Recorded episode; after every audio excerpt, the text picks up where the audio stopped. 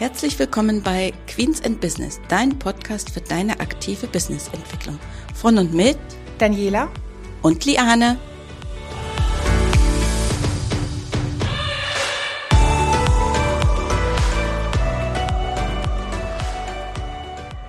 Hallo und herzlich willkommen zu unserer heutigen Folge. Schön, dass du wieder mit dabei bist.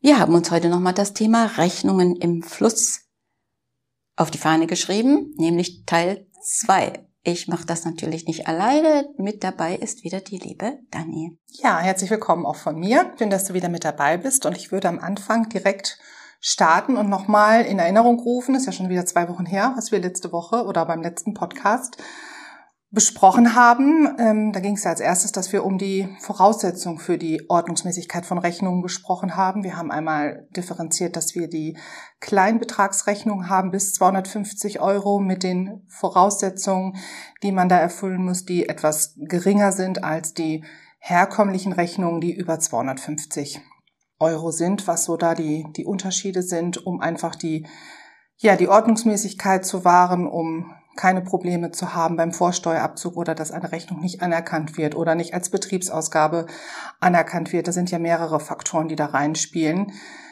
Ja, was du da machen kannst, dass es ähm, für deine Kunden ordentlich ist und ohne Probleme läuft und natürlich auch das, was du erwartest, was du bekommst von deinen Lieferanten und Dienstleistern, dass das alles ja ordnungsgemäß ist und vollständig ist. Denn ich glaube, das haben wir auch beim letzten Mal schon gesagt, ne? Betriebsprüfung, keiner mag sie so wirklich. Genau. Aber wenn man sie denn schon hat, will man gerade an solchen Sachen, finde ich, die Reibungspunkte vermeiden. Genau, ja. Das ist jedenfalls unsere Einstellung dazu. Mhm. Hm? ja, und wenn wir ja bei den Rechnungen sind und die Formalien, die die einhalten sollen, hängt das ja auch immer damit zusammen mit dem Rechnungsschreibungsprogramm, also womit du sozusagen deine Rechnungen schreibst. Äh, damit steht und fällt ja vieles, ob die Rechnungen den entsprechenden Voraussetzungen alle erfüllen, damit man keinen Stress hat. Wie ist das dann, wenn ich jetzt zum Beispiel kein Rechnungsschreibungsprogramm habe, sondern ich sage, ich nutze Word, schreibe meine Rechnung? Geht das? Grundsätzlich geht das, ja, aber nur, wenn man Word wirklich wie früher klassisch eine Schreibmaschine benutzt. Zettel in Drucker in dem Fall, erfassen, ausdrücken, löschen, weg, wie Schreibmaschine auch. Da war auch nichts gespeichert und genauso ist es bei Word auch. Es darf halt nichts gespeichert werden, als was hinterher wieder als Vorlage verwendet werden kann und überschrieben werden kann. Das darf einfach nicht sein. Mhm. Dann kann man das grundsätzlich machen würden wir aber jetzt nicht empfehlen.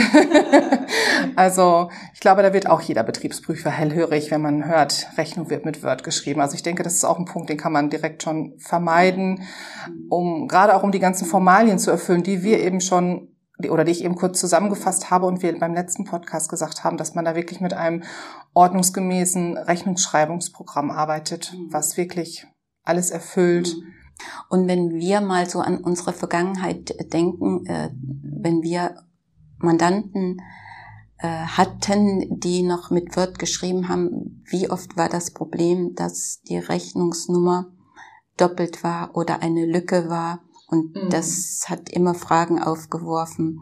Und deswegen wird ja, aber nicht wirklich schön, sage ich jetzt. Schön, ja, genau. so wollen wir das mal äh, sagen. Ne?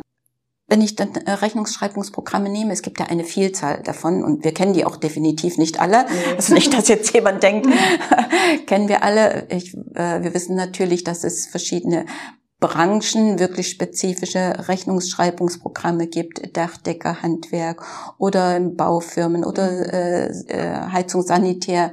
Äh, Maler äh, haben auch äh, spezielle Rechnungsschreibungsprogramme. Ähm, aber es gibt natürlich auch, ich sage jetzt mal, äh, Rechnungsschreibungsprogramme, die viele nutzen können, äh, die viele Bereiche abdecken. Also jetzt nicht so Spezialbereiche, mhm. aber eben äh, viele andere Bereiche. Ganz oft haben wir ja auch äh, gehört und haben auch Mandanten, ne, die arbeiten mit LexOffice ja, ja, ne? mit LexOffice ja. zusammen. Das ist ja auch ein ähm, ja ein gutes äh, Programm für kleine Unternehmen, vielleicht sogar für solche, die nur Kleinunternehmer sind, die ja. auch gar nichts mit Umsatzsteuer am Hut haben. Mhm dann finden wir, dass eigentlich ist das ein sehr gutes Programm, mit dem man seine Buchhaltung auch dann äh, letzten Endes ja machen äh, kann äh, daraus. Es gibt gute Schnittstellen zum Steuerberater dann dazu. Also Kleinunternehmer, da finden wir es ganz gut. bei allen, ja. bei allen anderen muss man einfach mal Zeit, bringt's die Zeit, ob das dann immer noch die Voraussetzungen wirklich so toll sind, aber auf jeden Fall kann man die Rechnungen darüber reiben.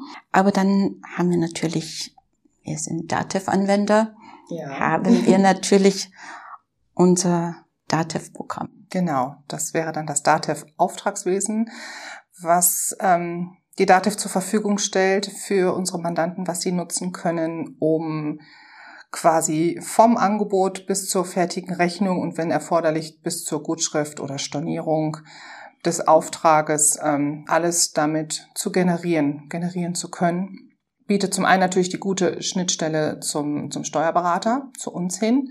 Und viele Steuerberater arbeiten, ja. ich, ich würde mal sagen, die meisten Steuerberater arbeiten mit äh, DATEV, also von der. Seite her wäre das natürlich äh, schon mal gut. Und man bekommt ja dieses äh, Programm sowieso nur von einem Steuerberater, mhm, äh, genau. kann man das äh, nutzen.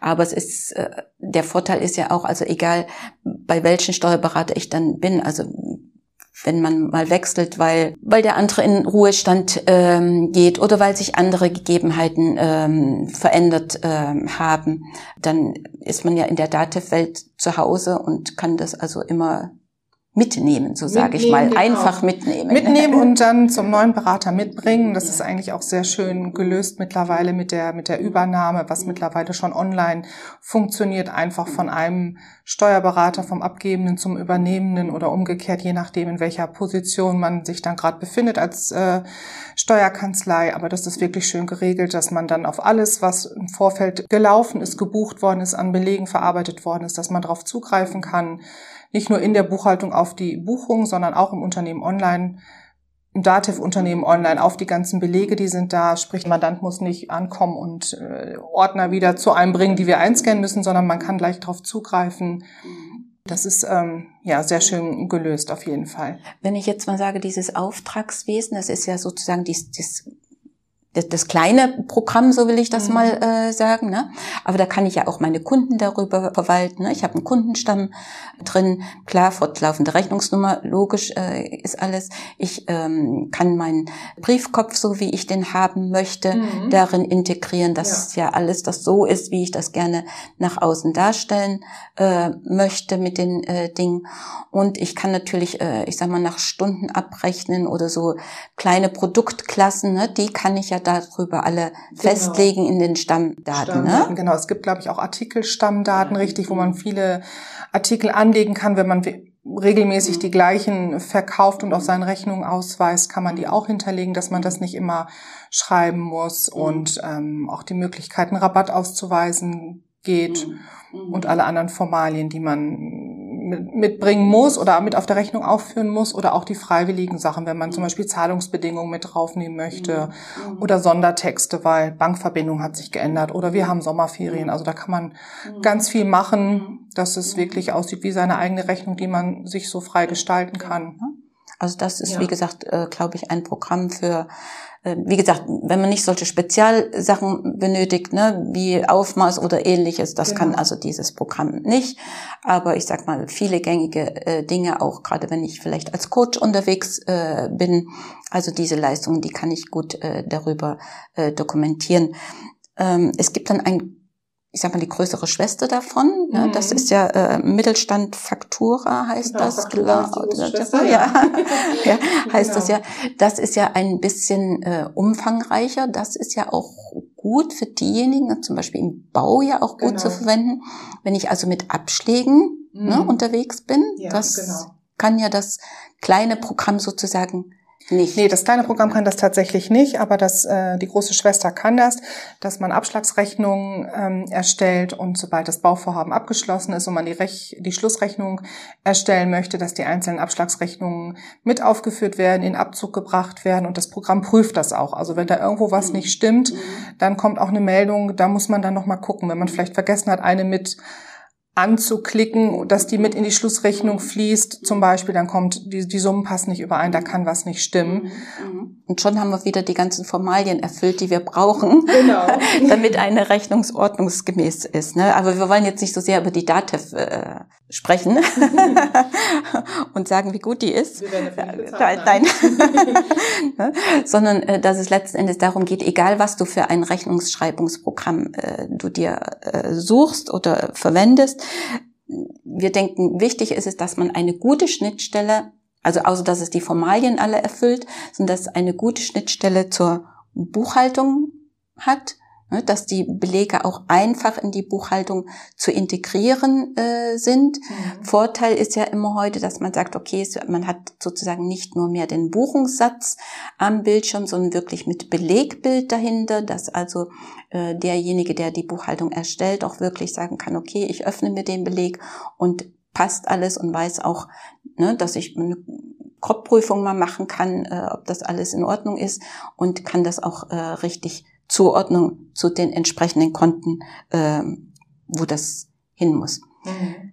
Eins fällt mir noch ein, äh, gerade das Thema so stornierte Rechnungen. Ne? Mhm.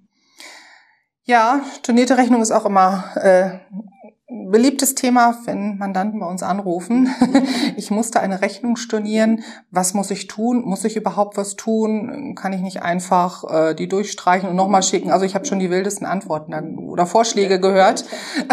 Aber ganz klar, die Rechnung, die, das kann man auch gut mit dem Auftragswesen machen und sicherlich auch mit anderen Rechnungsschreibungsprogrammen, dass man aus der Rechnung eine Gutschrift generiert, quasi die ursprüngliche falsche Rechnung, an welcher Stelle auch immer sie falsch ist, aufhebt und eine neue richtige generiert und die dem Kunden schickt. Weil wie wir auch beim letzten Podcast schon gesagt haben, nur eine ordnungsgemäß ausgestellte Rechnung kann auch wieder für unseren Kunden beim richtigen Vorsteuerabzug und Betriebsausgabe sorgen.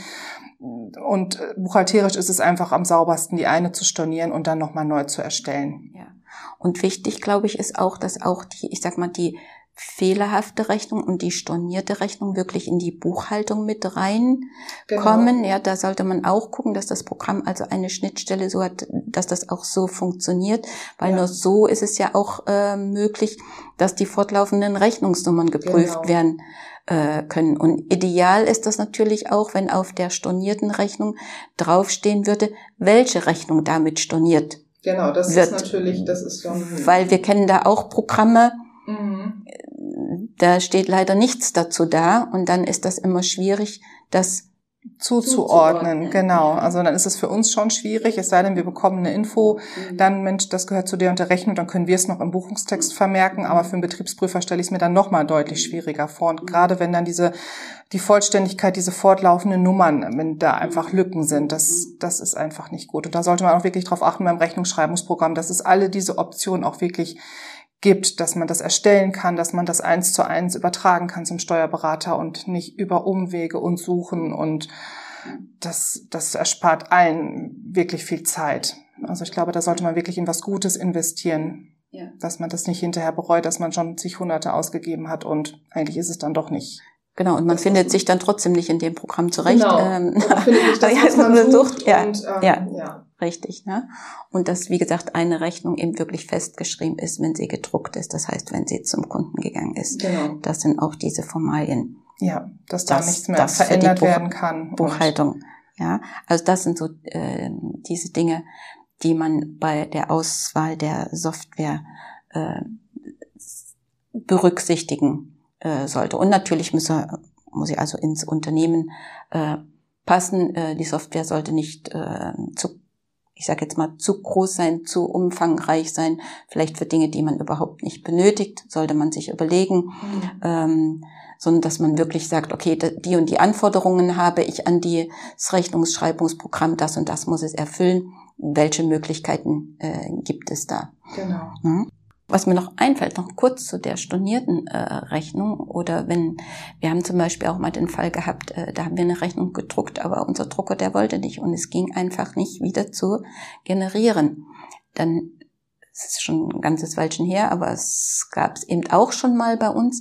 Da habe ich also gleich einen Vermerk in die Buchhaltung gemacht, dass diese Rechnungsnummer, dass die einfach nicht zu drucken geht, mhm. nicht da ist, ne? weil ich denke immer, wer schreibt, der bleibt. Und wenn ich gleich schreibe, dann brauche ich mir auch hinterher nicht zu überlegen, was das denn dann gewesen ist. Und genau. es ist gleich dokumentiert in der Buchhaltung, gibt also auch nochmal eine Sicherheit. Ja, auf jeden Fall. Sieht immer vollständiger aus, wenn man gleich dokumentiert, warum, wie, was. Jeder kann Fehler machen, die Technik kann versagen, man kann sich vertun.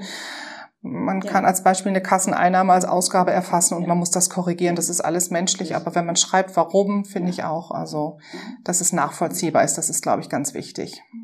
Und dann wollen wir natürlich noch ein paar Tipps mitgeben rund um die Rechnungsschreibung. Mhm. Vielleicht, wenn wir beim Tipp sind, äh, wir haben ja jetzt viel geschrieben um die Formalien und äh, was wir für eine Software benötigen. Aber man sollte sich auch Gedanken machen über den Prozess, wie der überhaupt läuft im Unternehmen. Richtig, genau, dass man, wie ist der, der, der Unternehmensflow im, im Unternehmen, sag ich mal, wie werden da die Rechnungen geschrieben? Wer macht das überhaupt? Wer hat da Zugriff drauf? In welchem Intervall wird das gemacht? Wann werden die Rechnungen dem zum Steuerberater bereitgestellt oder im Unternehmen online erfasst als Beispiel? Genau, das gehen wir mal noch so als Tipp mit, dass man das sich überlegen sollte, auch wenn man Einzelkämpfer ist, weil früher oder später hat man vielleicht noch eine weitere Person dazu und dann ist es auch schon gut, wenn die weiß, wie das funktioniert. Vielleicht machen wir da auch noch mal einen Podcast darüber. Ja, genau. Das überlegen wir uns noch. Vielleicht schreibt ihr ja einfach mal in die Kommentare, ob äh, euch das Thema interessieren würde. Dann genau. machen wir das auf jeden Fall. Das machen wir, ja. ja, und in dem Sinne würden wir sagen, bis auf die nächsten 14 Tage, ne? Eine schöne Zeit. Ja. Tschüss. Tschüss.